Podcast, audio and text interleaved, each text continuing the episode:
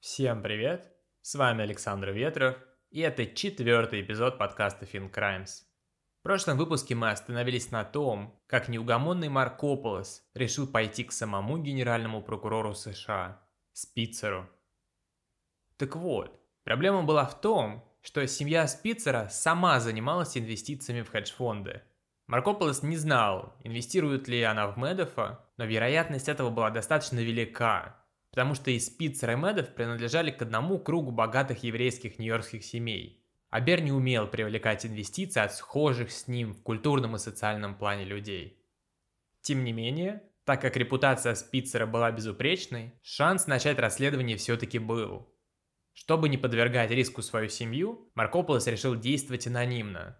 Удалив из своего отчета все, что могло привести к нему, и убедившись, что на бумаге нет его отпечатков пальцев, Маркополос положил отчет в конверт, используя перчатки, и это еще до коронавируса. Надев самую неприметную одежду и свое самое большое пальто, он пошел на публичное выступление Спицера. Увидев помощника генпрокурора, Маркополос попросил передать ему свое письмо и исчез. Догадываетесь, какой был итог? Спицер ничего не сделал, и нам даже доподлинно неизвестно, было ли письмо вообще прочитано.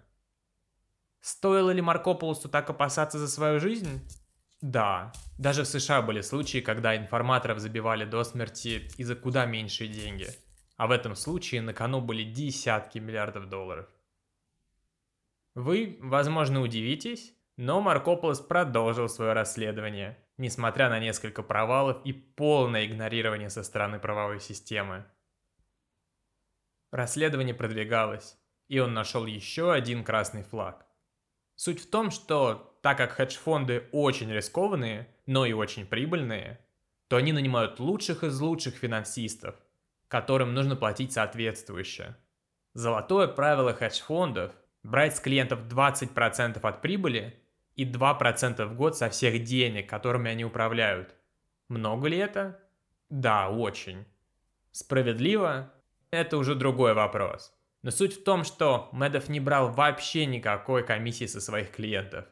Он утверждал, что просто зарабатывает комиссионные на купле-продаже активов. В хедж-фондах невозможно представить себе человека, который добровольно бы отказывался от вообще какой-либо платы за свою работу. Из этого следует также и то, что прибыль, которая достается клиентам фонда Медофа, была намного больше, чем у конкурентов. А значит, что фидер-фонды инвестирующие в Берни, получали намного больший процент, просто перекачивая все деньги своих клиентов Медофу, а не управляя ими сами. В конце 2005 года Маркополосу все-таки удалось договориться о встрече с одним из руководителей комиссии в Бостоне. Он подготовил новый отчет, который в присущей ему манере назвал «Самый большой в мире хедж-фонд – афера». Для своей безопасности он не включил свое имя в отчет, но зато указал все свои квалификации, отметив, что в мире совсем немного одаренных математиков, способных понять и торговать сложными опционами. И он один из них. Самоуверенности ему, конечно, было не занимать. На следующих 15 страницах он расписал свои доказательства, что хедж-фонд Медофа – это одна большая пирамида – оценив ее размер в диапазоне от 20 до 50 миллиардов долларов. В отчете были подробно описаны 30 красных флагов. К удивлению самого Маркополоса, на этот раз в комиссии его выслушали с интересом и даже пригласили нескольких специалистов, чтобы он мог досконально объяснить свою гипотезу. Начав с теории школьной программы алгебры и тригонометрии, Маркополос вскоре перешел к черчению на доске – и закончил тем, что единственная возможность того, что такая прибыль реальна, это то, что Медов пришелец. Да-да, именно это он и сказал.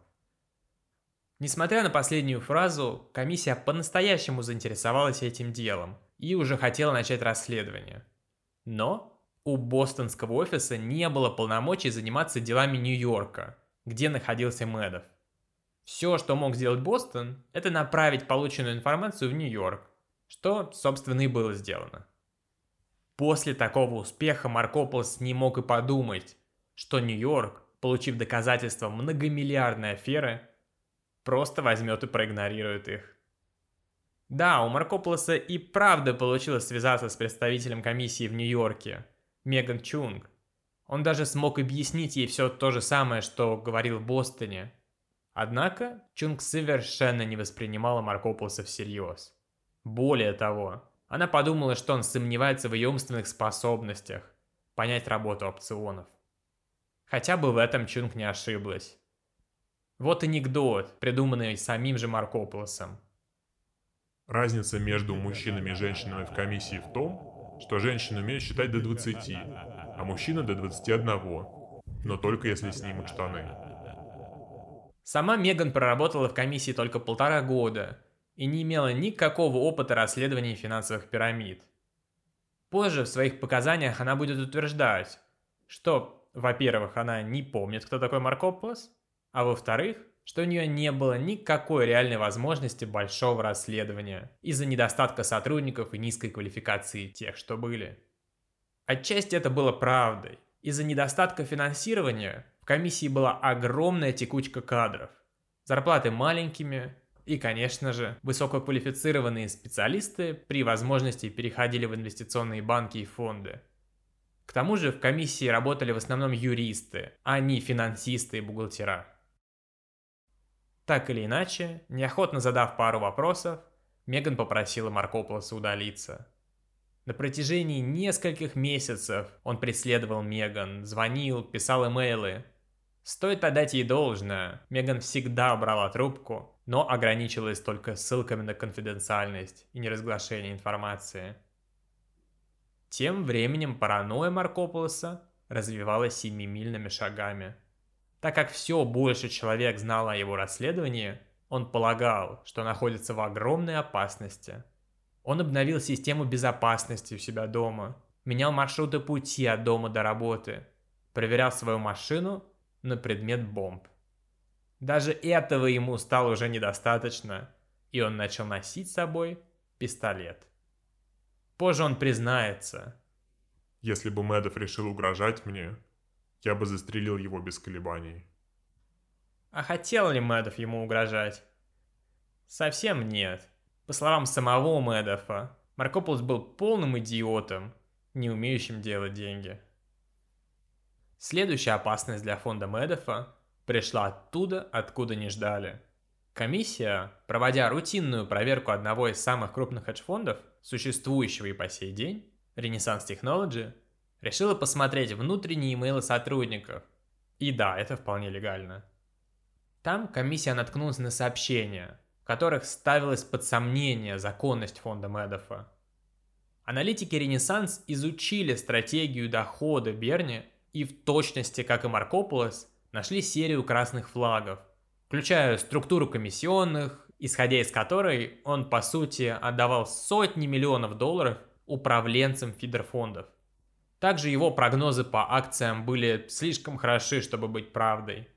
Не обошли стороной и стабильную безрисковую доходность фонда. По заверениям Ренессанс, так как аналитики не знали, чем точно занимается Медов, почему он делает то, что делает, они не могли быть уверены в том, что он занимается чем-то нелегальным. Однако сами управляющие Ренессанс вскоре вывели все свои деньги из структур Медофа. Глава Ренессанс заявил, что они не сообщали о своих подозрениях комиссию, потому что использовали только общедоступную информацию, которую комиссия не могла не знать. Так вот, увидев всю внутреннюю переписку Ренессанс, комиссия решила проверить их догадки. Действовать решили незамедлительно. И пришли к Медофу уже через год. На этот раз команда состояла из экспертов в своей отрасли, которые всерьез взялись за Берни.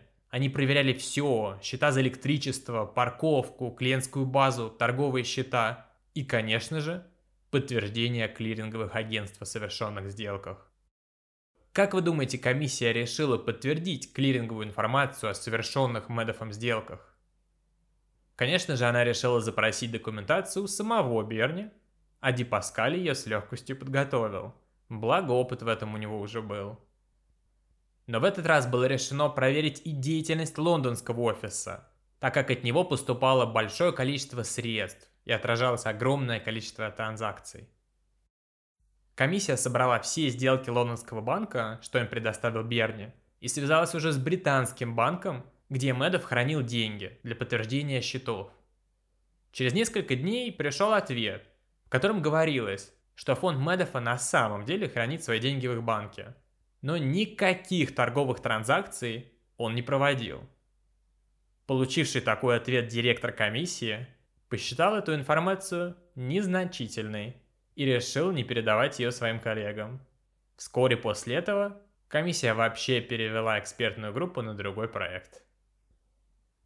Но не только Мэдов строил пирамиду, в этом деле у него были конкуренты. Так, в 2005 году взлетела на воздух пирамида Bayou Investment Management.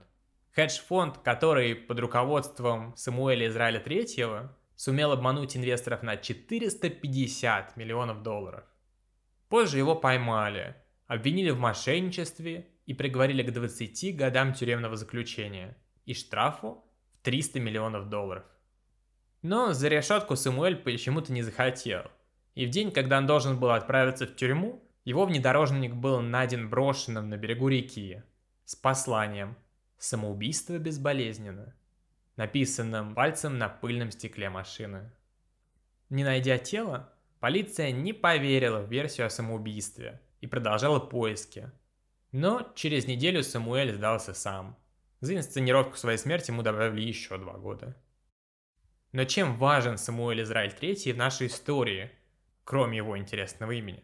Так это тем, что он использовал поддельную аудиторскую фирму для независимой проверки своей отчетности. Конечно, эта новость разлетелась по Уолл-стрит очень быстро – и инвесторы начали более скептично относиться к аудиторским проверкам. В результате несколько инвесторов послали своих людей проверить работу и вообще законность аудитора фонда Медофа. История умалчивает как именно, но тот самый аудитор, работавший в крохотном офисе в торговом центре, сумел доказать профессиональным инвесторам, что он каждый год проводит проверку фонда и гарантирует его легальность инвестиционный портфель на все 100%. Позже мы узнаем, что никаких проверок вообще не было.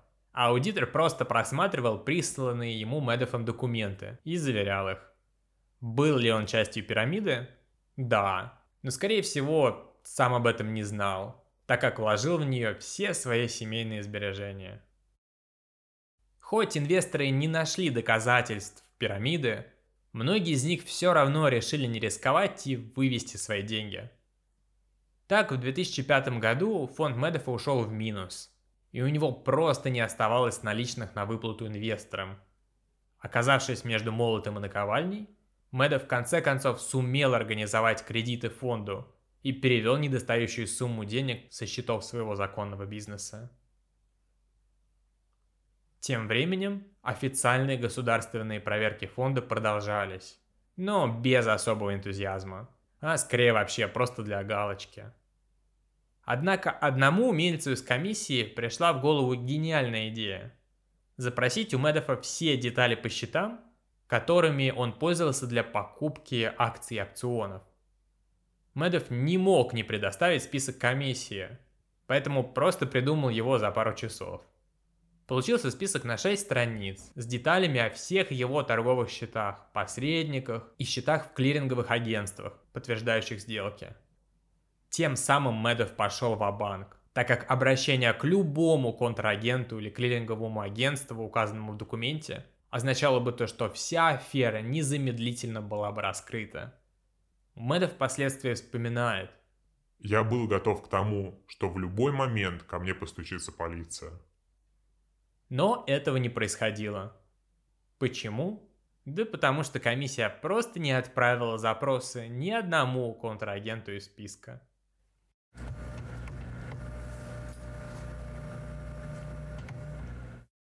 В семье у Медофа все шло хуже и хуже. У его племянника, сына Питера, прогрессировал рак, и никакими деньгами ему уже нельзя было помочь. Он скончался в 2006 году, что навсегда изменило их семью. У сына самого Медофа была такая же форма рака.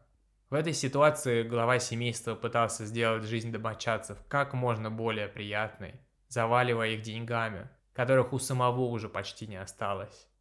Дыра в фонде увеличивалась, ему пришлось перевести туда еще почти 300 миллионов долларов со счетов брокерской фирмы. Берни срочно были нужны новые вливания в фонд, и он в поте лица начал искать новых инвесторов. Блестящие актерские способности и умение убеждать и безупречная репутация – все это помогло Мэдофу привлечь новых клиентов, в том числе из других континентов. Деньги стекались из Гонконга, Цюриха, Сан-Паулу, Сиднея.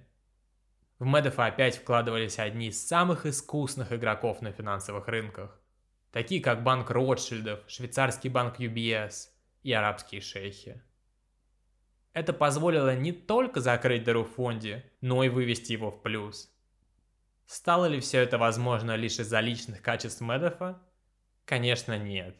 Он также резко повысил доходность своего фонда, что заставило многих инвесторов просто закрыть глаза на все риски. К тому же экономика была на подъеме, доходы росли, а финансовые границы государств стирались, позволяя инвестировать в высокодоходные страны третьего мира. Видя возвращающийся успех своего фонда, Медов начал тратить деньги еще сильнее. В его корзине покупок оказались частный самолет, сделанный на заказ, поместье во Франции, яхта и настоящий Астон Мартин из первых фильмов про Джеймса Бонда – не пожалел он денег на своего главного подельника, Ди Паскали, зарплата которого выросла в два раза и достигла 4 миллионов долларов в год, что в пересчете на рубли по курсу того времени где-то 60 миллионов. Неплохо, не правда ли? Семья Мэдофа стала инвестировать еще больше времени и денег в благотворительность. Так, Эндрю, после того, как у его младшего сына диагностировали онкологию, Сперва стал крупным донором фонда исследований лимфомы, а потом и возглавил его. Сам Берни к тому моменту уже давно поддерживал благотворительную организацию «Дар жизни», которая занимается лечением детей и взрослых, страдающих от опасных для жизни заболеваний, включая лейкемию, лимфому и другие раковые генетические заболевания.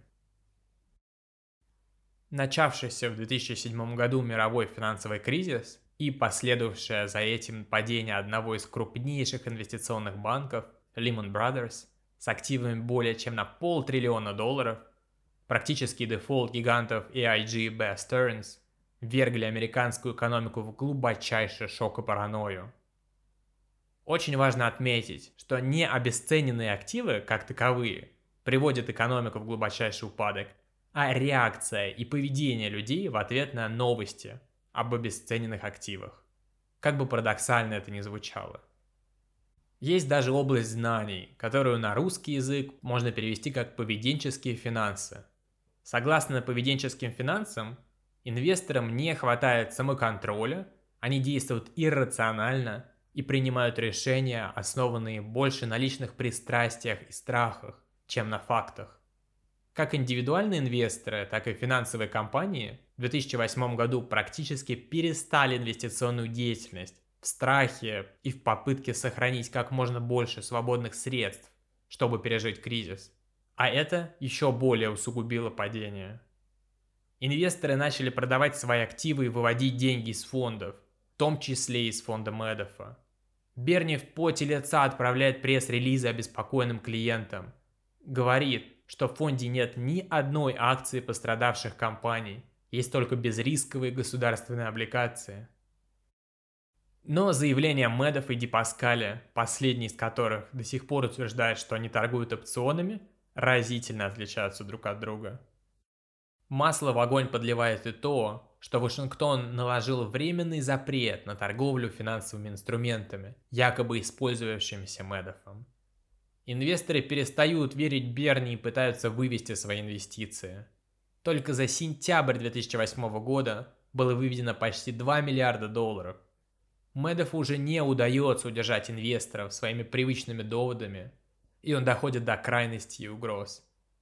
Если сейчас заберете свои деньги, я в жизни больше не буду иметь с вами никакого дела. Но и этот аргумент уже не кажется весомым, инвесторов не остановить. Еще за полгода испарилось 5 миллиардов.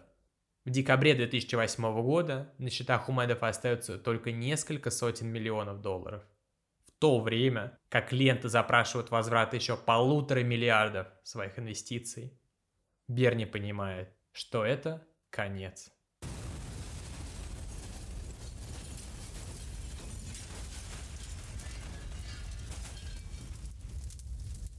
Именно тогда Мэдов решает устроить корпоратив. На вечеринке собрались самые близкие для Мэдов люди. Его семья, друзья, сотрудники, коллеги и инвесторы. Гости еще не знают, что следующие несколько лет обернутся для них кошмаром. Постоянные следствия, дача показаний, адвокаты, не говоря уже о постоянном внимании со стороны СМИ. Но пока еще они бесконечно доверяют и любят своего друга и коллегу Берни – Повторяю, что на дворе, на секундочку, декабрь 2008 года, в разгаре самый свирепый американский кризис после Великой депрессии 29 года. Многие банки следуют примеру Lehman Brothers и тоже подают заявление о банкротстве. Еще большее количество банков готовы последовать их примеру. Рынок перенасыщен токсичными активами, и финансовые институты теряют веру в банковскую систему. Ситуация продолжает ухудшаться. Однако Медов объясняет собравшимся, что его инвестиционный фонд чувствует себя как никогда лучше. Он заработал несколько сотен миллионов долларов чистой прибыли и решил выплатить бонусы лучшим сотрудникам, не дожидаясь Рождества. Стоит отметить, что доход топ-менеджеров инвестиционных компаний в основном и складывается из бонусов, которые могут доходить до десятка миллионов долларов в год. В условиях падения рынка и нежелания кредитования банковской системе выплачивать всю ликвидность на бонусы – просто безумие. Что такое ликвидность? Это наличные или финансовые активы, которые можно продать за наличность в короткое время без падения их цены. Финансовым организациям нужно держать определенный уровень ликвидности, чтобы оплачивать свои запланированные и чрезвычайные обязательства – но Мэдов не переубедить. Как и всегда, он управляет своим бизнесом как диктатор, не считаясь с мнением остальных. Более того, сыновья никогда не видели его таким взволнованным, нервным, вспыльчивым. Они хотят серьезно поговорить с ним, но Берни удается отложить разговор. Впрочем, ненадолго. Брат Мэдов и Питер узнает о пирамиде первым из уст самого Берни – по образованию Питер юрист и понимает, что грозит лично Мэдофу и всей его фирме. Мэдоф умоляет никому пока не говорить об этом, потому что ему нужна неделя, чтобы выплатить бонусы сотрудникам и возвратить вложенные средства своим самым близким друзьям. Питер пытается уговорить Берни сказать все своим сыновьям, но тот все никак не решается. За несколько дней Мэдов успел выплатить бонусов на 173 миллиона долларов своим близким и коллегам. Кажется, что это только крупица в его многомиллиардном фонде. Но это не так. Узнав о внезапных выплатах, сыновья сами приходят к Медофу, и тут Берни уже не может сдержаться и соглашается рассказать обо всем дома, в семейном кругу. Уже дома, пытаясь скрыть слезы, он признается, что его инвестиционный фонд – это просто одна огромная финансовая пирамида. В фонде осталось всего-навсего несколько сот миллионов долларов, а потери могут достигать десятков миллиардов долларов. Единственное, о чем Мэддов умоляет свою семью, это подождать и никому не говорить об этом. Ему нужно время, чтобы раздать оставшиеся деньги. Ему нужно время только до конца недели. Потом он сам пойдет и расскажет обо всем полиции. Жена и дети потрясены. Все в истерике. Никто не может поверить, что Медов – один из самых успешных финансистов мира, любящий муж и пример для подражания, просто самый обычный аферист. Они боятся, что он потянет их с собой на дно, понимают, что это поставит крест на всех их дальнейших карьерах. После Эндрю назовет поступок своего отца предательством библейского масштаба. Ну а пока, выйдя из дома отца, Сыновья, не раздумывая, едут к своему юристу, которому рассказывают все, что им только что сказал Берни. Юрист говорит, что если Мэдов собирается выплачивать деньги в ближайшую неделю, то афера продолжается, и они должны сообщить властям. Иначе могут стать соучастниками. Перед сыновьями стоит тяжелейший выбор. Подождать до конца недели, как просит их отец, которому они обязаны всем – карьерой, деньгами, положением в обществе. Или же сдать отца прямо сейчас. Такой же выбор предстояло сделать и жене Мэдов и Рут, с которой они прожили почти 50 счастливых лет, и его брату Питеру.